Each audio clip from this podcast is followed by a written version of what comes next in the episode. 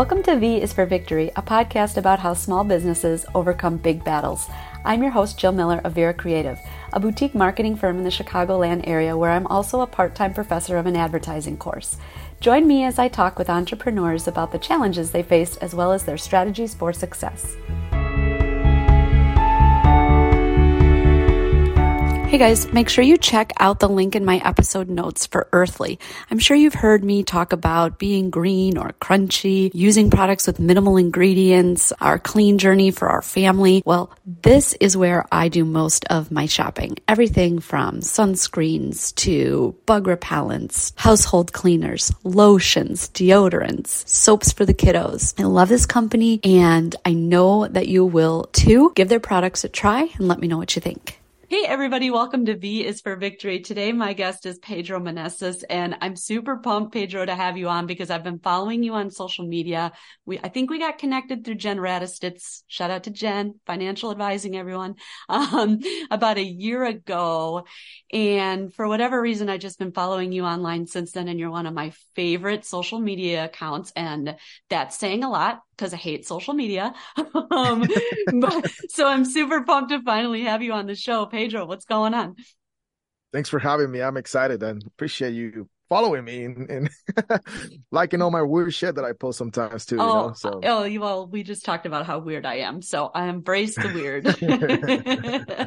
No, that's awesome. Well, thanks for having me. I'm excited to be here. Yeah. So first, just tell my listeners what it is you do to make money, because I know you're very successful in a number of different ways. And then maybe we'll get into the background and your background, because I want to dive into that too and ask you some pretty directed questions, I guess. Absolutely. Yeah, we can get as real as you want it.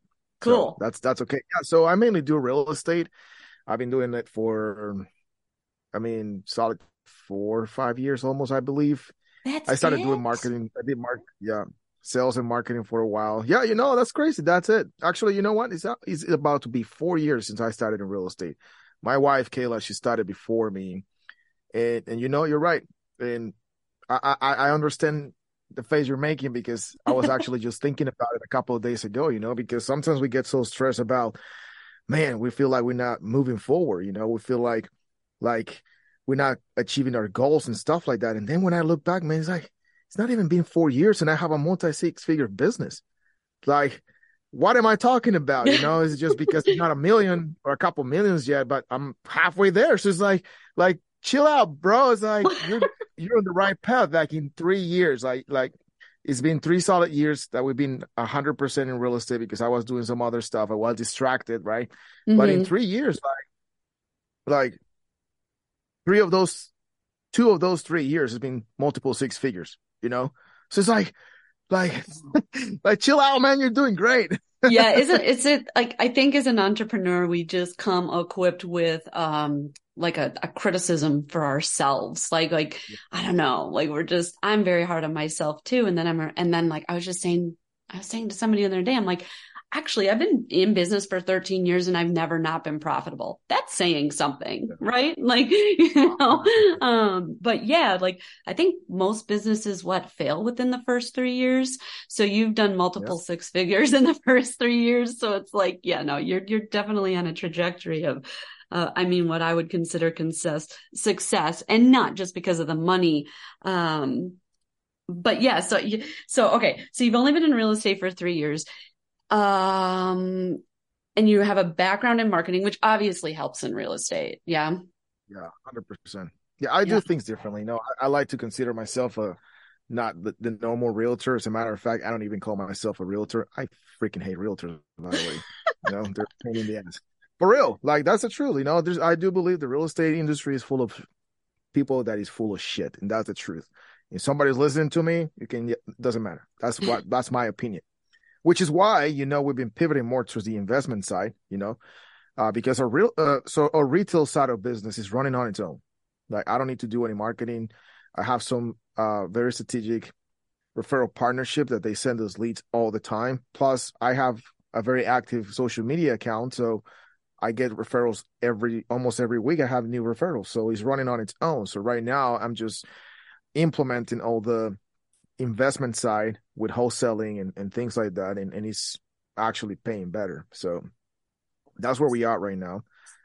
So what, tell me the story, like, about how you came to think real estate agents are shitheads, and like what, you know what I mean? Like what, like, is there a reason that you say that? Okay. So backing up, real estate is the bane of my existence right now.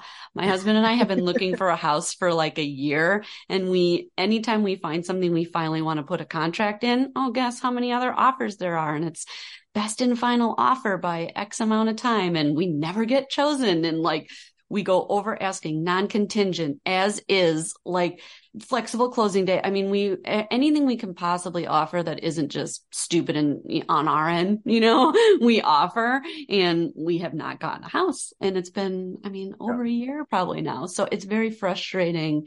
And I've seen the snakes, right? Like I have seen, you just got into one. We got an accepted contract, and my agent was like, that was too easy. So she goes digging. Turns out it's a short sale, but they never mentioned that, or that we found that during attorney review. But that would have, I mean, we were non-contingent. We can't do a short sale on a non-contingent offer. Yeah. We got 3 kids. We can't be homeless, you know? So I've seen it from a customer perspective, from a buying perspective, but what do you see as an industry professional where other professionals are lacking? And then how do you approach it differently? Well, you know, I think that, so, and especially here in Texas, because I don't know, in other states, I think they require like 80, 90 hours to get a license. Here in Texas is 180 hours, somewhere around that. It's a pain in the ass. But when I got my license, everything that I went through, that freaking 180 hours, I never used any of that, other than just like the legal stuff and things that you have to stay compliant and all that stuff. Yes. But the reality is that I have built myself, and I have educated myself through my mentors, my network, and all that stuff. Because at the end of the day, business is business, right? So same principles, same models. There's nothing, there's no secret under the sky that, oh, this is how you do real estate businesses and this is how you do marketing businesses. It's the same shit. It's the same. You have to pretty much implement the same structures, right? So one of the problems that I see is that realtors get their license and they don't educate themselves first. Second, most of these brokers out there, they offer you a bunch of stuff, and it's almost like they accustom the agents to always be like, oh, what is in it for us, right? Mm-hmm. So they don't sharpen their skills in marketing, in lead generation, in negotiation, and other things. Like so if I come across you, for example, and I can guarantee you this, with a realtor that you're working, and start asking here about creative finance and sub 2, seller financing and other things like that, they have no freaking clue what I'm talking about, mm-hmm. you know? Because they don't educate themselves. All they know how to do is like show a home, sign a contract, close it, and that's it, you know. And they don't leverage the resources, you know. From day one, I have never touched a piece of document on the retail side, because I always had a transaction coordinator. I always had people in my team helping me doing all that stuff. Like if I lose my transaction coordinator right now, and Kayla becomes unable, like I would not know what to do with all the paperwork, because I never touch it first, because that's not my strong suit. Mm-hmm. I'm a salesperson. I put my face out there. I like to talk to people. I sell stuff, you know, but I don't do paperwork. Thank God. Now we have SOPs. We have everything documented. So if something happens, I can refer to that, but still I don't touch any of that. So I try to leverage things, right? But agents, I see agents that they've been doing this longer than me, and they'll still write in the freaking contracts. Like, what are you doing? You know, I have agents calling me sometimes on a Saturday at 8:00, and I don't answer my phone. It's like, why don't I answer my phone? Because I'm with my family. Yeah, but I have a question. Like, well, you can wait until Monday. Well, you don't work on Sundays? No, I don't work Sundays. And a lot of people get so like, I can't believe like how you can take Sundays off, because I can, because I control this. This shit doesn't control me, you know? Yeah. So again, but it's all part of how you structure your business. But the problem is that most agents, they have an employee mentality. They think that they're entrepreneurs, but they're not entrepreneurs. You're just another employee for another broker that you're giving 6, 7, 30, 40% of your commission. So don't tell me that you're an entrepreneur. You're just another employee. Yeah, who thinks he's an entrepreneur, you know? So yeah. I don't operate. That's why I never got along with big brokers. I hated it so bad, you know, but now that we are with some friends that are independent, just because we, unfortunately, if you don't have a broker license, there's not much you can do, but right. We're in the process to get that broker license so I can be 100% free and do whatever the hell I want. I love that.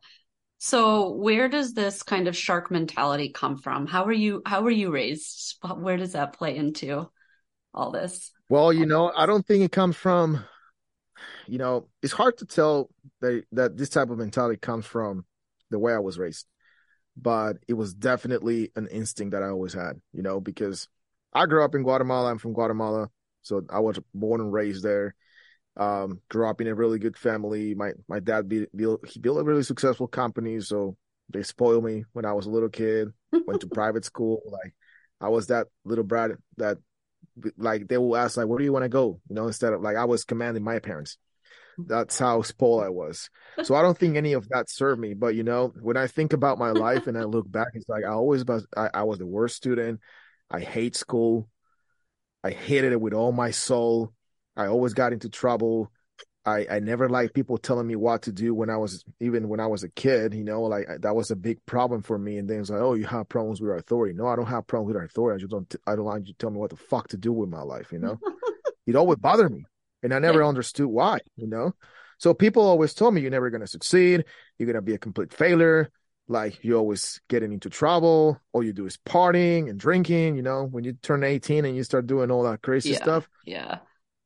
So even when I graduated, well, I guess they just gave me the opportunity to graduate high school because I think I didn't deserve it, to be honest with you. I think they were just like, we need to get this motherfucker out of here because I repeated 2 years. That's how bad of a student I was. I was not stupid. I just didn't like it, you know.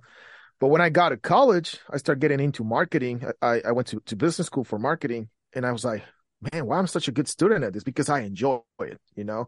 So that's when I started like having all these questions. It's like, I'm not really stupid. Like I thought I was, you know, I just didn't like what they were wanting me to study. Like, so what's going on here? So throughout my 20s till I was 24, I struggled with a lot of that, you know, like I felt like I didn't fit in my family or in my circle of friends. It's like, I don't fit here. You know, it's like, it's weird. Like I feel like a big prison when I'm living in. So at that point I was engaged. Everything went to hell. Then I convinced my dad to cover all the expenses to go to Costa Rica to try to finish college. And I went there for a year. I did great. Went back to Guatemala pursuing that woman that I was engaged with just to make things even worse. So that was when I was 24. And then, you know, that's when it hit me. You know, I was like, what in the hell I'm doing with my life? I'm looking around. I'm single. I'm living in my mom's house. I have no job. I have no money. I have no career. All my friends are graduating from college, or they're starting families, or they're finding good jobs. It was not my goal to get a good job. I wanted always started a business, but I mean, for what success looked like for them, it's like they're doing it, you know. So, it was a really bad time when I was 24. You know, I was like really just depressed, like looking at my life and it's like, man, I'm just such a loser. Like, what am I doing? So that's not funny, you know, but it's funny. I know. No, it is, you know, but man, I'm a loser. For real. I was literally half drunk, sitting on my balcony, smoking cigarettes. Like, dude, I'm such a fucking loser. For real. That was the conversation going through it. And, you know, and I felt so bad. It's like, I think I never felt so sad. Were your parents pushing you at all? Or were they still kind of coddling you? Because that's just kind of how you grew up. It sounds like maybe a little bit coddled. So were they like enablers? Kind of. So they were doing kind of both, but they wanted to control me, you know, my dad, because I used to like I still like the restaurant business, and I was trying to start a catering business. But my dad is like, yeah, I'm going to help you. And then the couple of months that we try to start something, all he was telling me was like, yeah, you suck at this, or like, you don't have what it takes to, you don't know what it means to build a business. So yeah, but I need to do something so I can learn, you know? So yeah, they try to cuddle me, but at the same time, they will give me what I needed. And then at the same time, they were trying to control me. And you need to find a job, and you need to get serious, and you need this and this and that. And I just got so freaking tired of it. So, you know, I remember that same night, I was like, God, just give me one more chance. Like, I'm for real. Like, give me one opportunity. if I fuck this up, like, I don't care if I need to die, whatever that looks like, just give me one more chance. That's all I need. And a couple of weeks later, the opportunity showed up. It was at a friend's house. He's like, man, I'm going back to the U.S., man. I'm not doing anything like positive with my life here. And he grew up in a very similar environment as I did, probably even more spoiled, because he will go to the strip club and literally run the entire credit card and do a bunch of stupid stuff like that. So, you know, at that point, I was like, man, can you talk to your people? Maybe maybe they need someone else, and I'll be willing to go. Like, fuck it. I don't want to be here anymore. Like, I'm tired, you know, of being here. It's like, I feel like I cannot be around my family. So long story short, the opportunity showed up. Told my mom, hey, mom, a couple of friends back from Costa Rica, they have a beach house in Virginia Beach, and they invited me for a couple of weeks. I will be back before Christmas. And literally that year, packed all my shit and left and never looked back. Have you ever been to the U.S. before then? Yeah, of course. Like, we always travel here for vacations. Like, no, like the typical family going to Disney World and all that stuff. Actually, right. I have family in California too. It feels so bad for them, but right? Why would anybody willingly be there? Are they prisoners? Do we need to get them out? Probably, yeah. Anyway, so it was not my first time, but I just moved and never looked back, you know. And that's when all these crazy journeys started, like 11 years ago. December of this year is going to be 11 years ago, and actually. Right now, in 2 days, this Saturday, I'm going back for the first time. I did read about that on your social media. So I know so much about your life. It's scary. This is why I don't like social media. I don't want people up in my business like this. I read that. So and you recently became a citizen, or is that like, it was like a couple months ago, right? Yeah, like, yeah. You did the whole process. You did the whole thing. Yeah. So when I moved here, well, pretty much 6 months later, because they give you 6 months when you have a tourist visa, right? 6 months in, I was like, okay, I'm staying. I'm not going back. Fuck that. So I stayed. I literally spent a couple of years illegal. And then I met my wife 2017, at the end of 2017, got married, all that stuff. And we started the process, you know, and around, it was like the end of 2008. The third quarter 2018 is when I started the process to get the green card and all that stuff. And legalize my situation. And last year, in October last year, I got my citizenship. That's so awesome. So I just remember, like, you were so proud of it. You had such an eloquent post about opportunities in America. And like, why do you think people here think they have it so bad? Like, because it is true, you know, like, people don't understand, you know, and that's what really drives me crazy, especially with what's happening for the past few weeks. And to be honest, even probably most of your listeners, you guys don't understand how good you have it, you know. Like, we can still have this conversation, talk shit, and do whatever we want. There's no opportunities like this somewhere else, anywhere else. Like, I give you an example. In Guatemala, there's no such thing as an entrepreneurship. That shit doesn't exist. I mean, obviously there's people that they start like small businesses, but it's more like a mom and pop's mentality type of thing, you know, or just like really random businesses or like most like side hustle kind of business, but there's no such thing as like self-development and things like that, you know? Yeah. And I was talking to someone yesterday, we were talking about all this crazy situation with the homeless people in California, right? And he mentioned something really important. Yeah, but you know, they keep getting all these hangouts. And I was like, you know what keeps the third world countries and people in such poverty? The fucking hangouts. That's what keeps them poor, you know, because what they do every 4 years, we're going to solve the problems. We're going to give you this bag every month with all your basic needs, meaning like they're giving like bread and sugar and things like that and rice and all that stuff. And they just keep giving in order for them to like, hey, okay, we can trust in this guy. But then that create a mentality when then a year into it is like, whoa, this new government is not delivering. But they already have this mentality, right? This condition in their mind that instead of demanding accountability, they're demanding more hangouts, right? Yeah, so that's what keeps them poor. And that's where we're going if we don't get our shit together here in America. Yeah, you know what I mean? Extreme victim mentality here, especially with the younger generations, exactly. I think. Yeah. That's the reason why you see this generation like being such a victim, because that's what giving everything. Like, don't work hard. Don't do this. Don't do that. Just be weak, right? Because that's what they want. It's like anthropophilicist, right? They want you weak. They want you fat. They want you sick. Yeah. Right. They want you poor. High. Yeah. They want you high. They want you to eat their shitty, like, biogenetic food. Yeah. And all fake that meat. Stuff, right? Mm-hmm. The fake meat and all that shit. So you can be controlled by them. Right. Yeah. So I agree.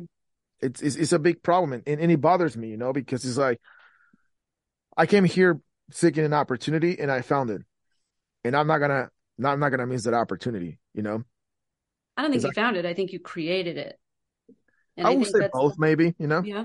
Yeah, because I always think that, like, yeah, God gives you the opportunity to do something, right? So it's up to you, you know. Mm-hmm. It's like, if I wouldn't take that risk 11 years ago, I wouldn't be here. If I would be like, he presented the opportunity, okay, go figure this shit out, figure what you want to do with your life.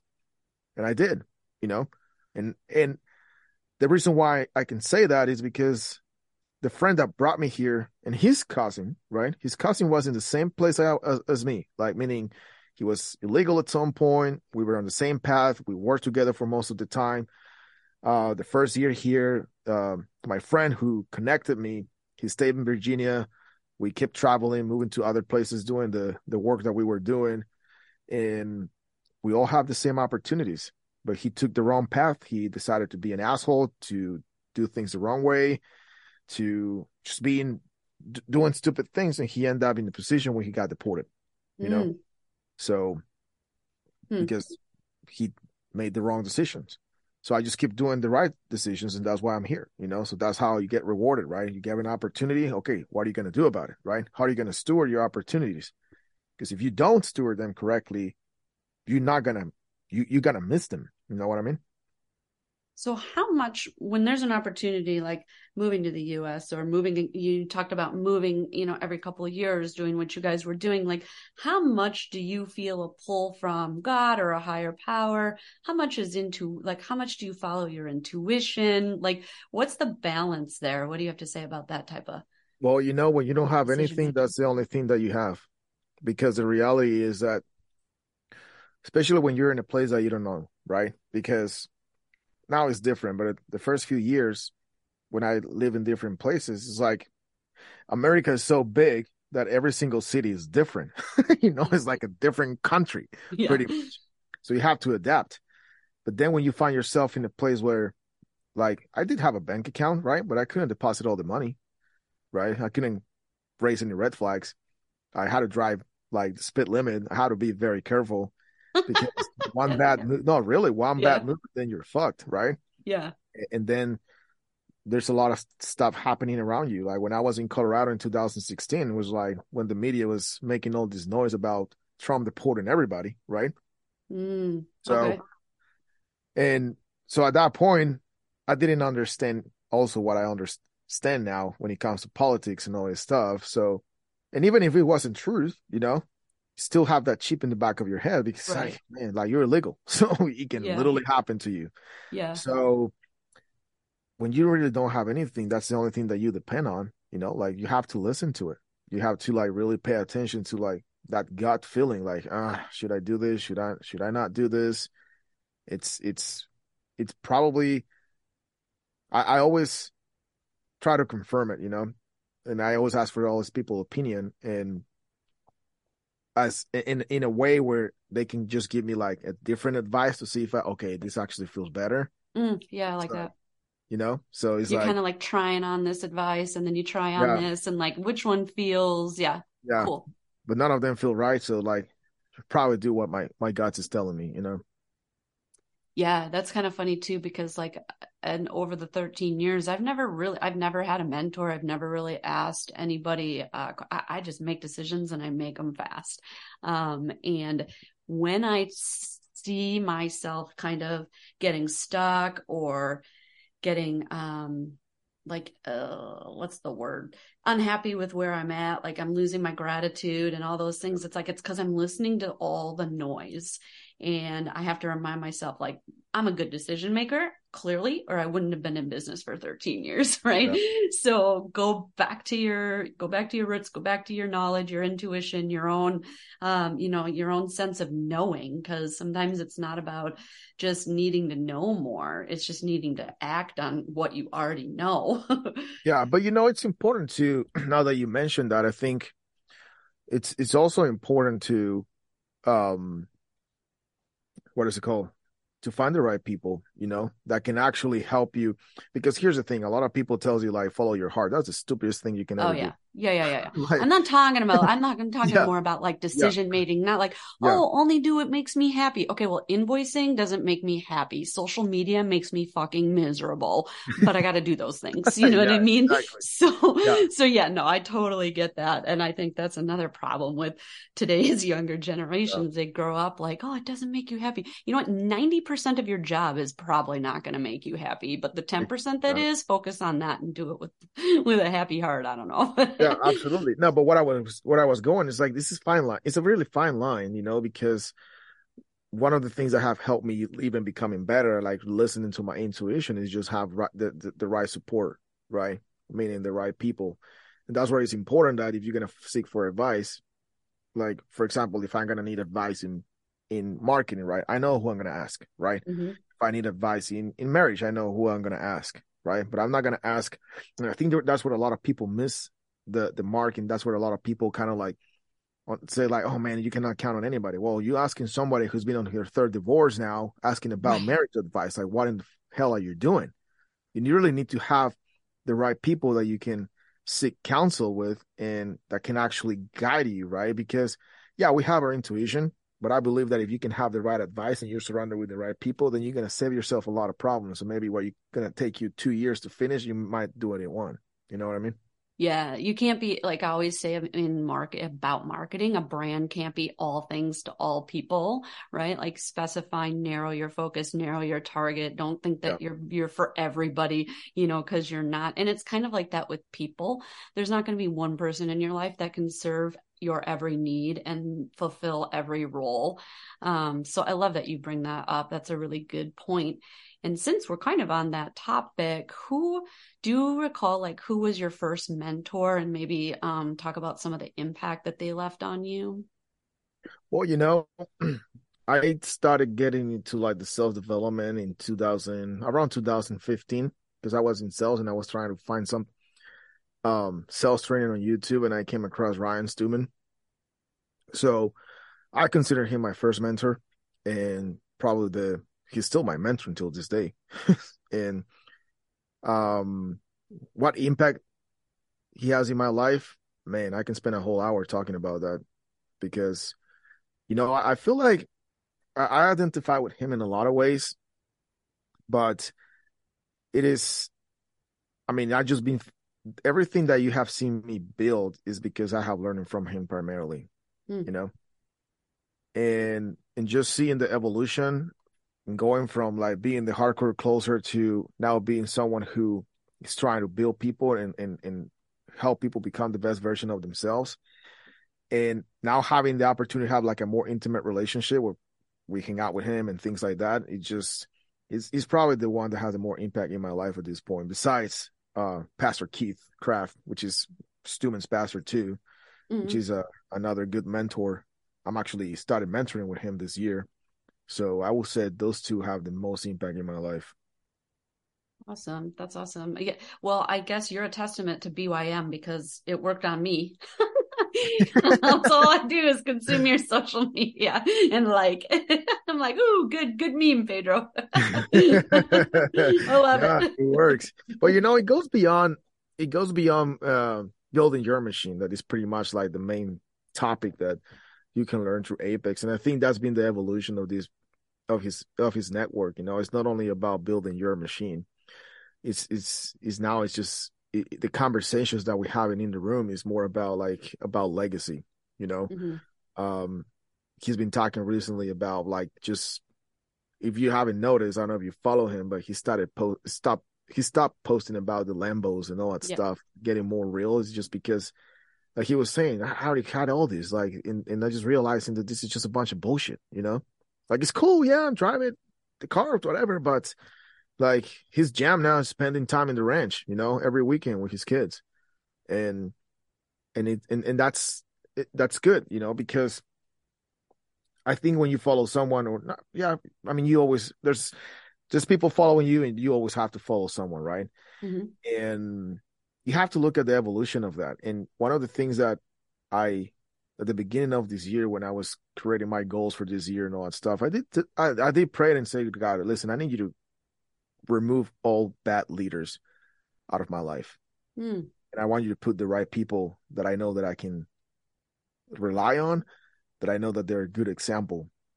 And it started happening. You have no idea how many people have walked away from my life, even big names that everybody and their mother follow, and they like all this rah-rah bullshit, and they show their true colors, and they're mm-hmm. not leaders. A lot of people have this idea that leadership is all this flashy stuff and the cars and the yelling at you on social media because you're stupid and fat and should look at me, I'm better looking and I have more money than you. That's not leadership, right? You know, and the way that you measure leadership is by the fruit.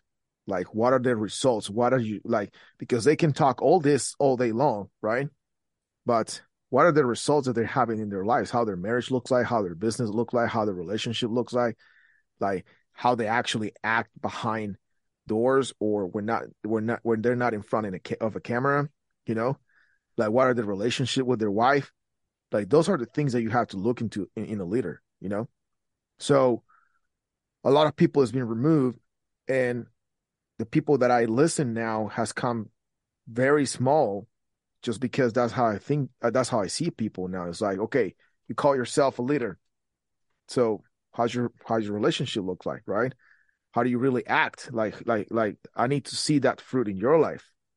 And that's the thing. Like, if you want to find a good people, want to identify who's a good leader, look the results they're having in their life, not the shit they talk all day on social media. Yeah, exactly. I have such a hate relationship. It's not even a love hate. It's just a hate relationship with social media. And I'll tell you, like, I was never, I'm not in Apex. I only know through people like Jen and Scott and Mark. I'm doing a project with your boy Mark Koretsky right now, helping him with a little something something. So all these people that are in Apex, and they have this little side meeting group, and they adopted me into it so kindly. And so when everybody started talking about Stuman, and I was looking at his socials, and it was a time when he was still posting all the Lambos, and like, that doesn't impress me. And so from the outside looking in, I was really turned off by that, because to me, that's who he was. He was like, I'm the money, spend the money, show how much money I spend type of guy. Right. So that never impressed me. I've come to know more about the whole situation now. And I appreciate that he's posting that less, because that's what I need to see from somebody, is the deeper level stuff, right? Not the surface level stuff. So my question to you is, what impresses you? What impresses me? The way you treat other people. That says a lot about who you are. Like I was telling you, the money, all that stuff. Yeah, it's cool to have it, but how do you treat other people, you know? What impresses me, how do you treat other people? And most importantly, if you're married, how do you treat your wife or your husband, you know? Yeah. Well, it's funny, because the people that I know that actually have the most money could literally pass for a bum on the street almost any day of the week. You know what I mean? Like, it's crazy, but yeah, they're not the flashy. They're like the complete opposite of the Lambo. But yeah, and then you talked about how Stuman is talking more about leaving a legacy, and I know that family is a priority for you, and I know that you guys are about to have your first child, correct? Yep. A little girl. So talk about... Yeah, you are. I had a girl first too, and I did not want a girl, and I felt the same way, and I thought, I'm one and done, and here I am now, 3 kids in. So but we had 2 boys after that, so probably because the second one was a boy, we kept going. Talk to me about the legacy you want to leave for her and how you're going to do that. Well, you know, it all starts with, because when people talk about legacy, right, they think about the money, the inheritance, and all that stuff. And you know, it's good, but none of that's going to matter if I don't teach her the values, you know, and the type of person that she hopefully one day becomes with our example, right? I've been thinking about this recently for the past couple of days, just like, man, like just a big responsibility on my shoulders right now, you know, because I'm a huge believer. And before I get more into that, you know, for a month probably now, I forgot what verse is, but it says, like, to whom much is given, much is required, right? And I haven't did a podcast on it. I've been doing content about it. And it hit me 2 weeks ago on a Sunday when we were with Steve Weatherford at Steve Weatherford's house. I don't know if you know him. He's a Super Bowl champion. And Stuman was there, some other people in our circle. And then when I look around, it's like, dude, I cannot believe I'm in this room, you know? Like the power, because the people in there is very powerful people. It's like I'm an outsider, man. Like I'm not even from here, and look where I'm sitting. I'm sitting in this room in a Super Bowl champion's house. I don't belong here, you know. Okay, can I interject there? Can I push back? Are they powerful people because you give them that power to be powerful people? Are they normal everyday people, or are they powerful? Because they're normal everyday people. Yeah, and because they're building a legacy. That's why. Yeah. Got it. Yeah. So it was not like when you were like you get access to the VIP in a big event. No, there was a room with a lot of random people that I didn't realize. Like all of them in that group is people that they're not hiding their lives on social media. They're all respecting, like they appreciate like their wife or girlfriend, whatever they're doing. Right. Steve Weatherford has a big movement for men too, and things like that. These people are building legacy, you know? So when I'm in that room, I'm like, man, where I was going is like, I don't deserve to be here, but I'm here, you know? And this is something that has been given to me because being around these people, I learn a lot of stuff that is going to change my life. But at the same time that I'm having access to information, knowledge, and wisdom that is going to help me build that legacy, it puts a chip on my shoulder that I need to do something about this, right? So like I said, yeah, the money and all that stuff is good. But at the end of the day, like if I don't build her mentality first, her mindset, I don't teach her about core values. I don't teach her about integrity. I don't teach her about being excellent in every single thing that she does. I mean, she's going to lose it all, you know, and she's not going to become someone that can be considered a successful person, you know. So everything starts with core values, and everything starts also with what is the vision and purpose that you have for your family, you know? So we have a mission statement as a family. We have our core values as a family. In the same way, you know, like, because I put it this way. So, okay, if I have the opportunity to be in a room with people that are actually impacting lives, people that are changing life, people that are doing something beyond the fancy stuff that we see all the time on social media, right? And have a positive influence. I mean, if I have access to this, it means that I have a responsibility now to use this in my life and steward this, because it's information, right? Like the conversations in those rooms are conversations that they don't happen anywhere else. So when you get to have access to this, it gives you that responsibility. It's like, it's almost if I'm giving you $100 million, right? Mm-hmm. Like, right. Let's put a price to the conversations, right? This is a conversation that is worth $100 million. What are you going to do about it? You're going to keep it to yourself, or you're going to go out there and multiply it, you know?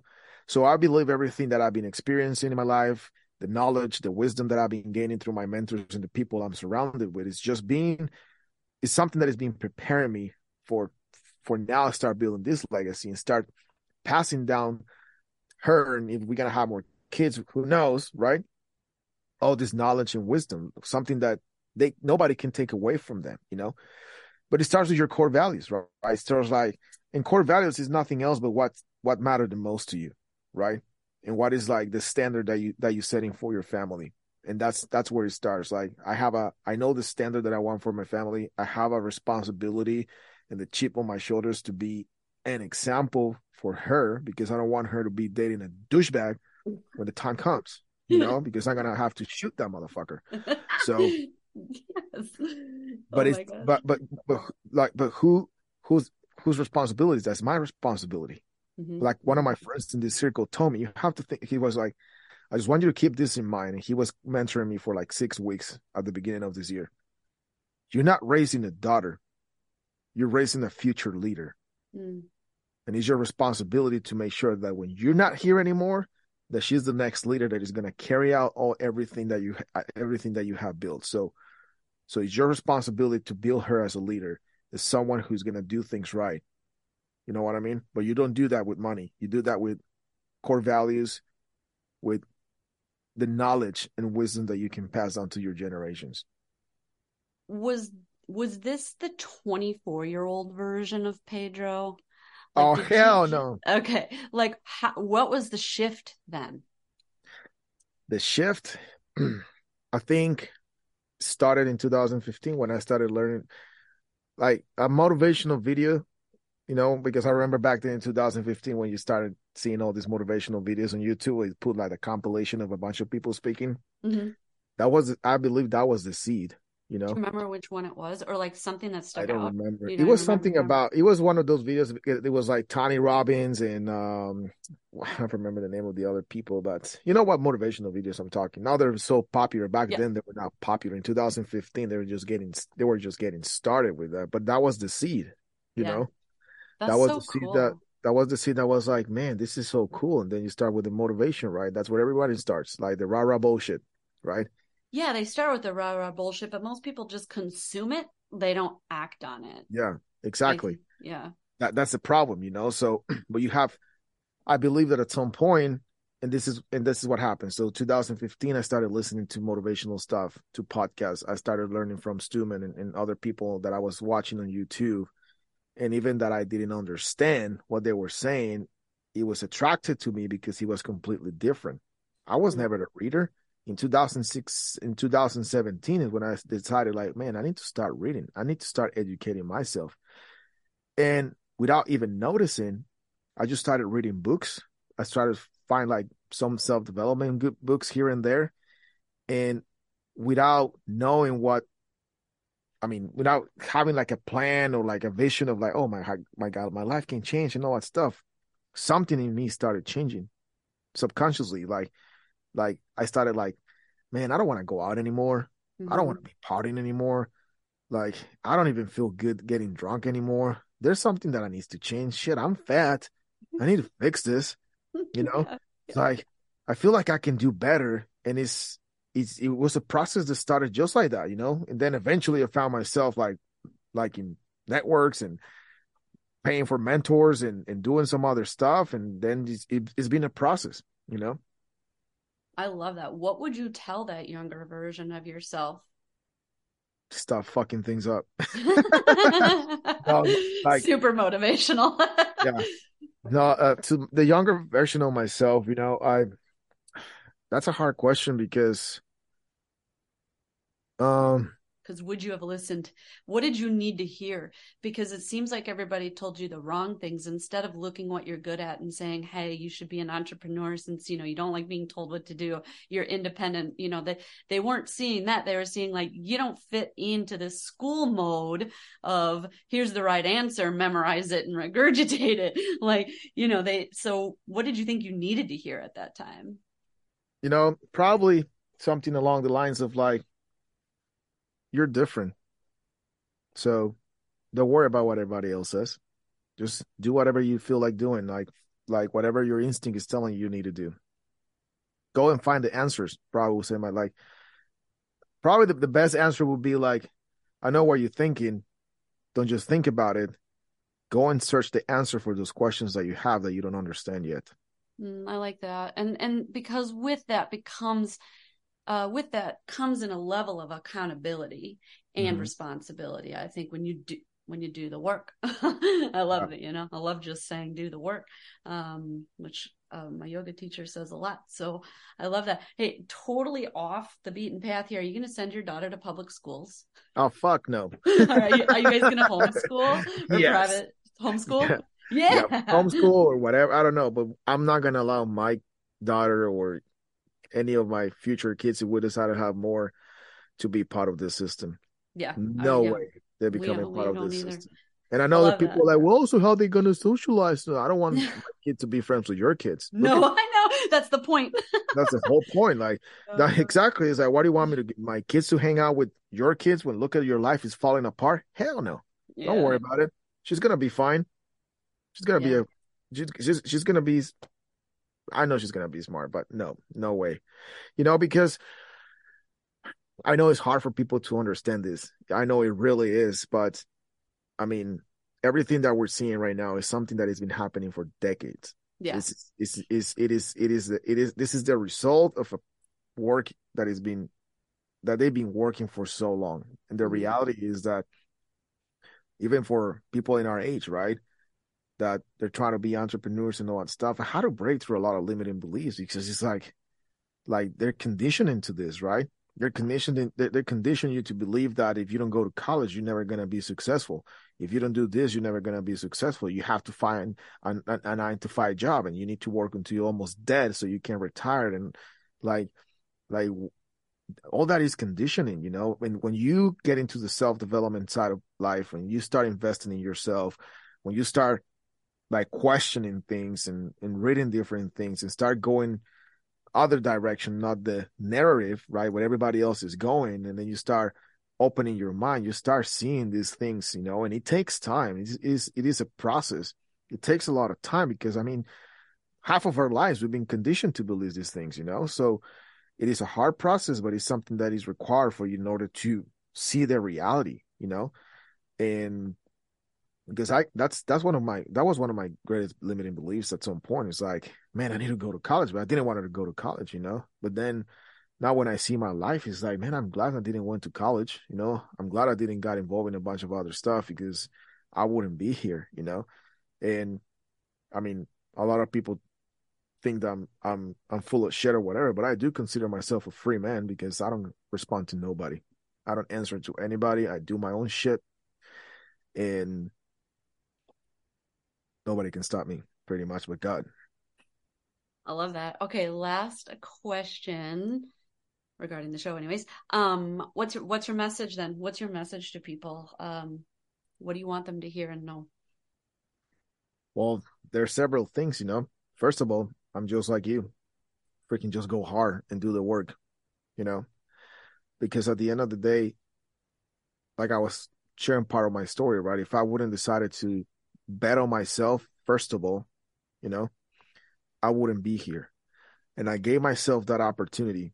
I gave myself the benefit of the doubt. It's like, man, you can be something else. You know, you can be a different man. You can probably be someone who can build something meaningful for your life and whoever you decide to do life with. So first, give yourself the opportunity and the benefit of the doubt. Invest in yourself. Do the work. You mentioned something about the 90-10%, right? If you want to change your life, it's all in the tedious shit that nobody wants to do, you know? That's the reason why many people don't do it. That's the reason why you see so many weak people out there on social media now being lazy and fat and broke and all that stuff, because they're not willing to do what it takes. And they believe that it's easy. It's never easy. And then if you decide to make that decision to say, okay, let's invest, it's not going to be easy. That's something that a lot of people is not going to tell you. All these stupid gurus are going to tell you, it's going to be easy. Take your self-care day. Mm-hmm. You have to rest and you have to take care. No, fuck that. It's going to be hard and it's going to be a big battle. And when you go to battle, you don't have the time to have a self-care day. I'm not telling you don't take care of yourself. Obviously, take care of your diet, sleep well. But if you do all these things right, if you find the rhythm for every day of your life, you're not gonna need your self-care day and indulge in all this shit that is only making you fatter and stupid, you know? So that's bullshit, because this life is not easy. Life is not easy. It's nice, it's amazing. You can have a great time in this life, but it's not easy. It's gonna require everything of you. If you wanna succeed, if you wanna make money, it's gonna require every single thing of you. I don't know how that looks like in your life. For me, it looks like this 10 years of process in a journey of experiencing a bunch of shit that ever in my life I thought I will experience, but this is what brought me here. And now that I understand that, I push myself even harder. I don't care how painful it is, you have to go through it. And that's the only way. And the last thing that I can tell you, don't put a plan and say, okay, I'm going to do it for the next 10 years, 20 years, 30 years. No, there's no finish line for this. You have to be all in until the last breath. That doesn't mean that your life is going to be the same work every single day until you die. No, when you're going to be older, it's going to be different. That's why you have to build your life by design. not live your life by default. The default is just work, get a degree, go to the 9-to-5 job, pay bills, and die. That's the default. The design type of life is where you can decide how do you want to live your life, how do you want to spend the next 10 decades, the next 10 years, the next 20 years, where your life is going to look like in 30 years, where you're going to be in when you're 60, 70. You get to decide that, but you have to work for it every single day. That's why I always say, at the end of my every post, you have to work hard and live hard. You have to live with everything you have. Fuck it. Take the risk. Invest the money. What's the worst thing that can happen? You're going to lose it? We all have lose money. You can always make it again, right? Mm-hmm. But if you believe, yeah. And exactly. You have to go hard and stop making excuses. My pastor says, being fat is hard, but getting fit is also hard. Being married is hard, but getting divorced is hard too. Being out of shape is hard, but being in good shape is hard. Eating well is hard, but not eating well is hard too. So just choose your heart, Yeah. You can choose your heart. And there's a thing. Mediocrity is hard. Doing the work is hard. The only difference is that mediocre is going to make you miserable. Working hard is going to make you somebody. Oh, I love it. I love it. Pedro, you're a wise man, and we have a lot to learn from you, and an hour podcast is not enough time. Where can people find you, connect with you online? Just Pedro Meneses on. I only have Facebook and Instagram. I don't mess with any other social media. I realize this year that I don't need to, so kind of walking away from social media a little bit too. It's good to have a VA so they can post everything for me. Yeah, I would love that.